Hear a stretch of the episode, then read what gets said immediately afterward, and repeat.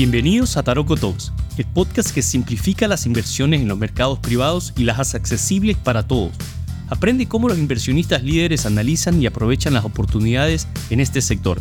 Te damos herramientas prácticas y educativas para hacer crecer tu dinero en este fascinante mundo.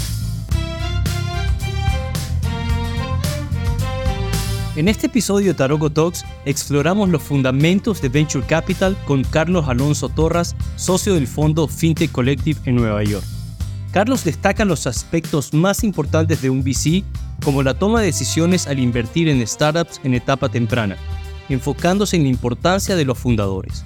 Además compartimos cómo un VC no solo aporta capital, sino también invierte su tiempo para ayudar a impulsar el éxito de estas compañías. Finalmente, Carlos comparte su visión sobre las tendencias de las fintechs y cómo la digitalización de los pagos sigue siendo una inversión con mucho potencial para los VCs y sus inversionistas. A continuación, nuestro top. Hola Carlos, bienvenido a Taroko Talks. Muchas gracias por tu tiempo. Buenos días, ¿qué tal? Bueno, quisiera comenzar que nos cuentes tu camino por el mundo de Venture Capital. Seguro, pues mira, mi camino empezó, bueno, mi primer trabajo después de la universidad fue, fui trader de derivados financieros, así que nada que ver. Eh, eso me llevó a otro camino que básicamente, que era muy distinto a donde empecé, que fue básicamente ayudar a, a ser un, un lead co-founder, digamos, y, y me volví el gerente de operaciones de una startup basada en Colombia. Entonces, aunque la startup en sí no era una empresa de fintech, eh, tenía ya ciencias al mundo de fintech y sobre todo no solo, no solo me abría los ojos ¿no? a los desarrollos que están empezando a pasar, no sobre todo en cuanto a, billeteras móviles, ¿verdad? En América Latina, concretamente en Colombia y otros avances que creo que, veía que se iban a desarrollar en el mundo de fintech, pero también me ayudó sobre todo a, entender la realidad de lo que es crear una, una startup de tecnología de etapa temprana en América Latina, ¿no? Entonces, fue, fue, así que yo llegué a, fue así que yo llegué a Venture Capital, básicamente de ahí hice fui a hacer mi maestría, hice una doble maestría entre Wharton y, el Kennedy School de Harvard y ahí es cuando empecé con FinTech Collective hace unos cuatro años. Y, vamos un poquito a lo básico. ¿Cómo tú describes lo que es un Venture Capital?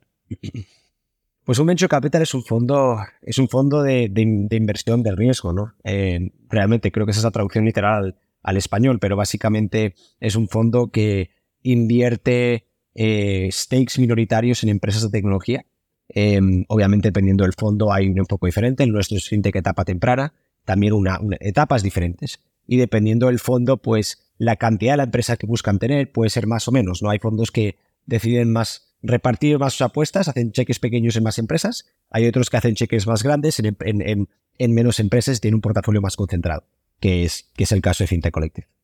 Perfecto. Tú hablas de etapa temprana.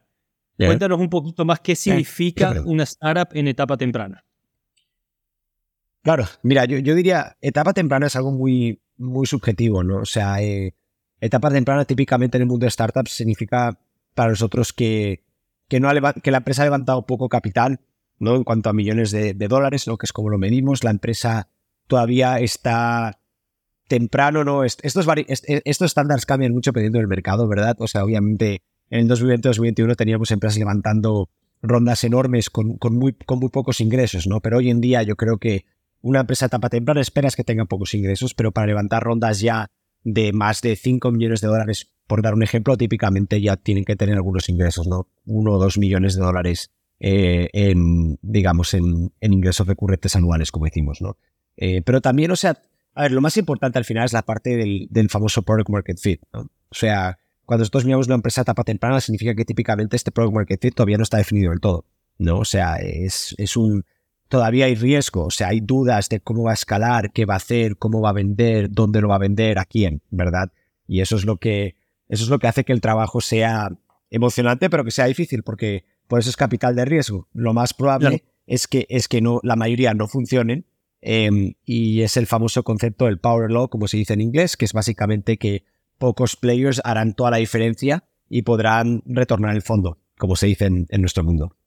Entendido. ¿Tú crees que es justo considerar que la etapa temprana es más riesgosa que otras etapas más avanzadas? Sí, claro, no es. O sea, yo creo que cuando ves mi trabajo versus el trabajo, o sea, yo que entro en, en seed, serie A versus el trabajo que hace un fondo que entra en serie B, serie C. O sea, es un trabajo totalmente distinto.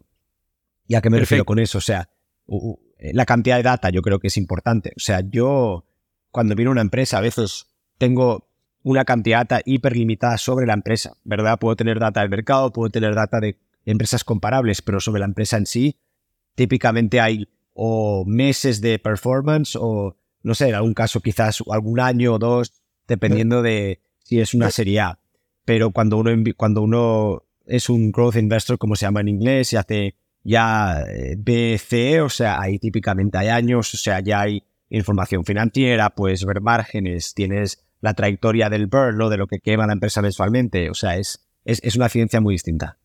Claro, solo para que la audiencia tenga claro, y, por favor corrígeme, pero las etapas son de levantamiento de ronda son pre-seed, seed, luego viene la letra A, la B, la C y sucesivamente. Eso es correcto, ¿verdad?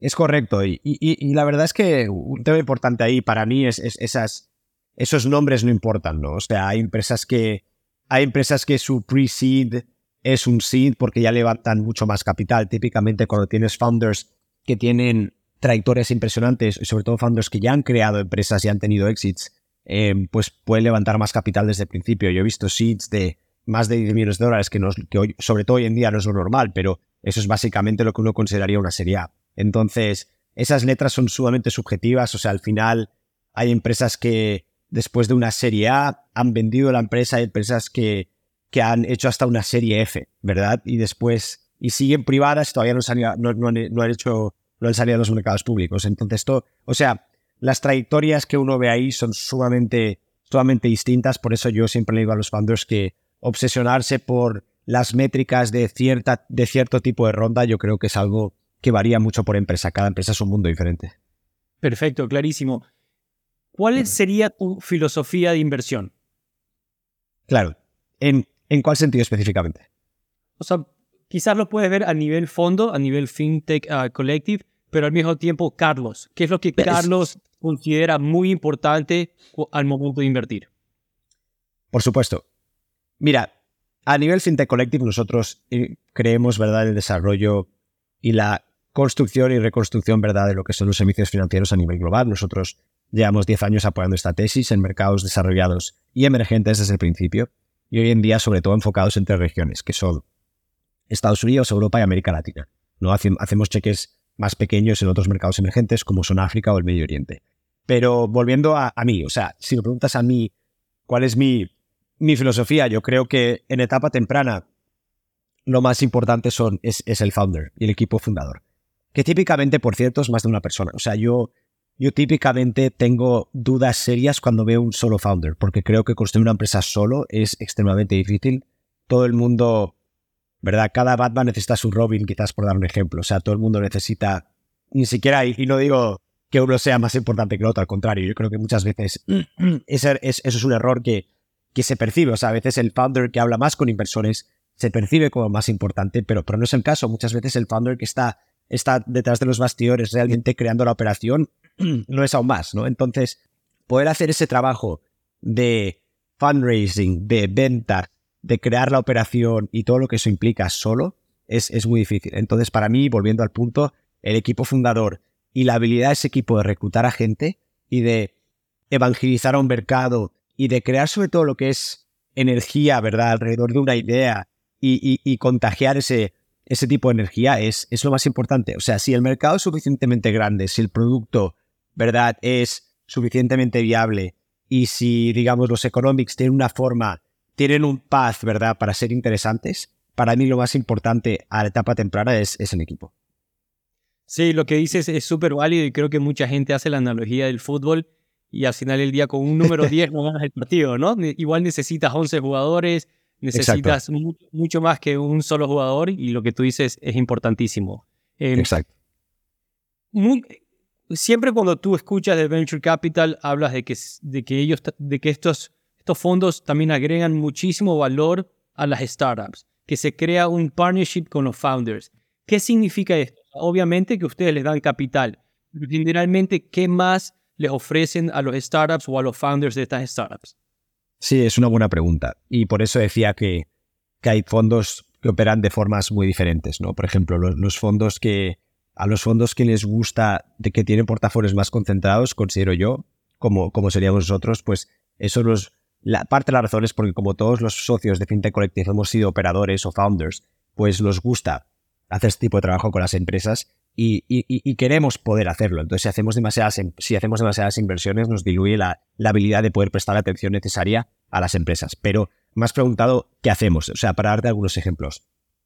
Por ejemplo, ayudamos con estrategia, pero más concretamente, por ejemplo, estrategia de ventas, ¿verdad? Estrategia operacional. Ayudamos con, por ejemplo, a reclutar, a traer talento. O sea, muchas veces o buscamos perfiles o incluso nos, involucramos en entrevistas para poder dar otra opinión, para poder dar un punto de vista comparativo. Es algo que hemos hecho frecuentemente para, para varias empresas. Em, naturalmente ayudamos con fundraising, ¿no? que es nuestra especialidad, o sea, les presentamos a fondos que puedan estar interesados, les presentamos tanto de equity como de deuda, ¿no? que para muchas fintechs es muy importante. Eh, ayudamos con lo que es la presentación de la creación del pitch deck, los materiales, el data room, eh, todas esas cosas nos, nos, involucramos, nos involucramos también. Y yo creo que más allá de eso, o sea, hablando en general, realmente, bueno, también ayudamos con business development, claro, o sea, hacemos, hemos hecho intros comerciales de, gran impacto para empresas nuestras, sobre todo las que están vendiendo a enterprise, ¿no? Que es donde tenemos más conectividad en todo el mundo financiero. Pero realmente lo que brindamos es tiempo. O sea, yo creo que son pocos los fondos que realmente brindan suficiente tiempo a sus startups. Yo creo que esa es parte de la dificultad de escalar un fondo de venture capital. Yo creo que es un modelo que a veces se vuelve poco escalable o difícilmente escalable porque, porque hay, hay, algunos que la cantidad de capital que levantan y que quieren invertir en relación al equipo que tienen para hacerlo y para cuidar el portafolio eh, no, no, no, corresponde. ¿no? Yo creo que a veces lo que, lo que eso causa es que, que se diluya la atención que se brinda a las empresas. Entonces nosotros somos muy cuidadosos con eso y, y buscamos poder dar la mayor cantidad de tiempo para lo que haga falta que podemos a las empresas. Súper interesante. ¿Y cómo tú encuentras estas oportunidades? ¿Cómo, ¿Cómo encuentras estos buenos founders con buenas ideas, con buenas intenciones o con, buena, con una buena experiencia? Tú sales a buscarlos, ellos te buscan a ti. ¿Cómo funciona este proceso del famoso deal flow? Seguro. A ver, a, veces sí que me han buscado, pero típicamente uno tiene que ir a buscar, ¿no? O sea, al final los founders que son muy buenos tienen muchos fondos que estarán interesados y y pensar que te van a venir a buscar a ti, pues no sé, si eres, si eres Sequoia, supongo que funciona, pero a nosotros todavía, todavía no estamos ahí. Entonces, entonces, mira, nosotros típicamente es a través de relaciones, diría yo, o con ángeles, eh, con angel investors o con fondos que realmente se enfocan en etapas más tempranas y que ponen cheques más pequeños y por lo tanto no son competitivos, ¿no? Entonces, típicamente a través de ellos y gente uno cuando pasa tiempo en ecosistemas, ¿no? Como yo en América Latina, uno, se hace una idea de quiénes son los players que más mueven cosas y, a través de conversaciones uno, uno va conociendo sus portafolios o las empresas con las que han hablado. Em, al final, el mejor, la mejor forma de hacer sourcing es a través de founders en sí. O sea, yo creo que, sobre todo founders del portafolio, yo creo que no hay nada mejor que, que, que un founder al que respeto mucho y con el que trabajo me diga, mira, e, e, esta persona vale la pena lo conozco o creo que esta idea vale la pena por X, Y. Porque al final es lo que digo, con información limitada, uno cómo puede realmente diversificar, uno cómo puede minimizar riesgo con información muy limitada. Es a través de, de opiniones, ¿verdad? De gente o, o, fuentes que uno confía mucho. Eso es muy importante. Entonces, entonces sí, eso es importante. Y yo creo que lo que sí que es verdad es que, volviendo a tu pregunta anterior sobre, sobre la atención y el valor que brindamos a empresas, yo creo que una vez que corre la voz de que, de que estás agregando valor y que realmente has ayudado a, la empresa X o Y, eso ayuda muchísimo a, atraer más startups y a, generar más interés. Em, y yo creo que eso es indudable, ¿no? O sea, yo creo que al final, al final cuando, cuando una startup ha oído también de otro founder que has ayudado, yo creo que abre mucha más conversación. Clarísimo, clarísimo, vas creando relaciones. ¿Cuáles son las tendencias más representativas que estás viendo este año en comparación con el anterior? O sea, Creo que ha, habido muchos cambios a nivel macroeconómicos. Creo que el más claro es el tema de la inflación, las tasas de intereses. Pero, ¿qué es lo que tú sientes que es una tendencia muy clara de este año a diferencia del anterior? Por supuesto. Pues mira, este, este año sin duda, bueno, yo creo que desde el año pasado, ¿no? desde que el mercado cambió principios de Q2 del año pasado, ¿verdad? Em, yo diría que yo diría que los modelos B2C son mucho más difíciles, ¿verdad? Que los modelos B2B o B2B2C. Yo creo que hoy en día hacer un play de que sea directo al consumidor, típicamente por, por, el, por lo que implica en cuanto al burn y los gastos de marketing, etcétera, el, gasto de adquirir clientes, yo creo que hoy en día se están fondeando menos. Entonces, es una realidad que en el mundo de fintech uno está viendo muchos más plays que, que venden a, sobre todo a enterprise. Eh, yo creo que, entonces, e, eso es, eso es un, ese es un cambio importante que yo creo que he visto y con eso en mente yo creo que hoy en día em, hay dos, hay dos, digamos, dos, dos tesis que me gustan mucho. Una es el, yo creo que se han variado bastante. Una es la idea esta de, de embedded finance, pero desde el punto de vista de, de poder digitalizar una vertical, ¿verdad? Donde uno puede monetizar con servicios financieros, pero atrae clientes a través de una propuesta SaaS o por lo menos que tenga características de SaaS en cuanto a recurrencia de stickers. Creo que eso es muy interesante. Creo que nuestra inversión en Matinda es un muy buen ejemplo de eso dentro del espacio de educación en, en América Latina hispanohablante. Em, y la otra es, hoy en día yo creo que si uno ve las estadísticas, ¿no? Y, por ejemplo, un fondo como F-Prime, que tiene su index de, fintech, creo que hace un muy buen trabajo. O sea, todas las propuestas, muchos modelos de, de B2B SaaS, ¿verdad? Que operan dentro de, dentro del mundo de fintech o que al final son enablers, ¿verdad? Para el sistema financiero y, para eficientarlo. Y yo creo que ahí entra mucho, ¿verdad? La parte de, de, financial, de financial operations, operaciones financieras, automatización, perdón, de operaciones financieras. Em, creo que ahí hay, hay, cosas, hay cosas muy interesantes, ¿no? De nuestro portafolio, por ejemplo, creo que Symmetric es, es un buen ejemplo. Entonces, al final, o sea, perdón, no, solo para completar, o sea, al final el COVID, ¿verdad? Aceleró mucho la digitalización eh, verdad de transacciones y yo creo que al final, eh, desde un punto de vista de infraestructura, hay mucho que hacer todavía.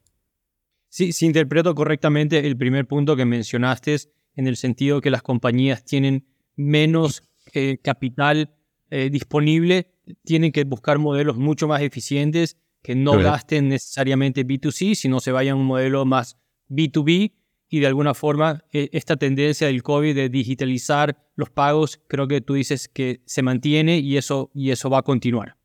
¿Es correcto? Sin duda, sin duda. Perfecto. Buenísimo. Eh, ¿cómo, cómo, cómo, un, ¿Cómo un venture capital ah, hace dinero? ¿Cómo ustedes de alguna forma demuestran retornos eh, para las personas que no lo tienen claro? Pues a, a, grandes rasgos, ¿verdad? Al final no es tan difícil. Es, bueno, es difícil hacerlo, pero entenderlo no es tan, no es tan complejo. O sea, es uno tiene que invertir a una empresa una valoración X y asegurarse que cuando la empresa tiene un evento de liquidez, sea una venta, sea un, un M&A, sea una, digamos, una salida al, a los mercados públicos idealmente, ¿no? Pues que sea a un precio mucho más alto, ¿no? O sea, al final es apostar que algo que tenía cierto valor o al que se pudo invertir a cierto valor en un, momento, en un, en un punto de tiempo, ¿verdad? Dentro de un plazo de tiempo, pues pueda generar liquidez a un valor muchísimo más alto, porque quiere decir que en ese tiempo, en esa cantidad de tiempo, se ha creado mucho valor, ¿no? Que es básicamente una de las razones por las cuales nos encanta estar cerca de las empresas, porque creemos que podemos ayudar a catalizar ese proceso y, a, apoyarlo, ¿no? Al final, siempre es, el, siempre es el equipo el que crea la magia, pero nosotros podemos ayudar. Entonces, al final es eso, o sea, eh, a grandes rasgos así es como, así, así es como funciona. Obviamente el plazo de tiempo pues tiene que ser ¿verdad? Típicamente entre un periodo de 5 a 10 años, dependiendo del mercado, esto puede tardar más o menos, dependiendo del modelo, puede ser más o menos rápido. Em, ¿Verdad? En 2020-2021 estamos viendo empresas que se compraron después de, de un año o dos de existencia, ¿no? A, precios mucho más altos, obviamente, dependiendo del mercado, ¿verdad? E, esa percepción de valor es siempre donde, donde, está la parte extremadamente subjetiva, ¿no? Porque ahí es donde alguien puede puede creer que una empresa puede acabar valiendo mucho más y por lo tanto él la va a comprar a un precio que quizás cuando uno mira el múltiplo que eso implica, a primera vista no tenga sentido, pero al final es todo percepción de valor futuro, ¿no? De eso se trata. Clarísimo. Para terminar, Carlos, ¿cuáles son los retos más importantes que tú has enfrentado en la industria? De alguna forma, ¿cuáles han sido esos tropiezos que te han enseñado a ser un mejor inversionista? Sin duda. Mira, yo creo que, o sea, es, curioso poner mi perspectiva. Yo, mi carrera de Venture Capital realmente tiene tres años hoy en día. Yo empecé en un mercado que era una auténtica locura, ¿verdad? O sea, el 2020 y 2021, yo, o sea, fuimos de lo que parecía ser un, una caída espectacular a un rebote desproporcionado, ¿verdad? Y después otra caída a principio del año pasado y ahora parece que estamos encontrando un punto más entremedio que la gente pues parece que cree que será más parecido al mercado antes de que yo empezase, ¿no? Entonces, entonces ¿qué me tropiezos? O sea, he perdido, he, perdido varios deals en los cuales pues, sabes, o no llegamos suficientemente rápido, lo cual me enseñó a, crear relaciones y asegurarme que, que, las relaciones con los founders empiecen desde, empiecen desde mucho antes. Em, o a veces también porque ofrecíamos una valoración que no era competitiva y bueno, pues en ese mercado, pues la verdad es que claramente están pagando precios que eran, como te digo, la, digamos, el rango de precios que se ofrecía por algo era mucho más amplio que hoy en día. Em, pero en cuanto a tropiezos en sí, yo creo que, yo creo que, mira, si, si, si he aprendido algo es, es exactamente eso, a que uno tiene que siempre actuar con, con convicción y que tiene que, tiene que cuidar las relaciones lo, máximo posible. O sea, a veces quizás no he hecho suficiente caso a gente en la que confío y, creo que quizás le di demasiado peso a opiniones de personas con las que tenía menos relación y la verdad es que a veces uno tiene que ser muy selectivo. En, en, este trabajo la, la, atención de uno siempre está muy competida, uno tiene que tener muy claro con a quién le dedica tiempo, por qué y confiar y confiar en esas, en esas fuentes siempre y cuando sea razonable. Buenísimo. Carlos, muchísimas gracias por tu tiempo. Ha sido un gusto conversar contigo sobre Venture Capital y estoy seguro que volveremos a conversar pronto. Te mando un abrazo y gracias nuevamente. Gracias a ti, un placer. Gracias por acompañarnos. Esperamos que hayan disfrutado de este episodio. Los invitamos a seguirnos en redes sociales y visitar taroco.la para obtener más información. Si tienen comentarios o sugerencias, por favor escríbanos a media.taroco.la. Hasta la próxima.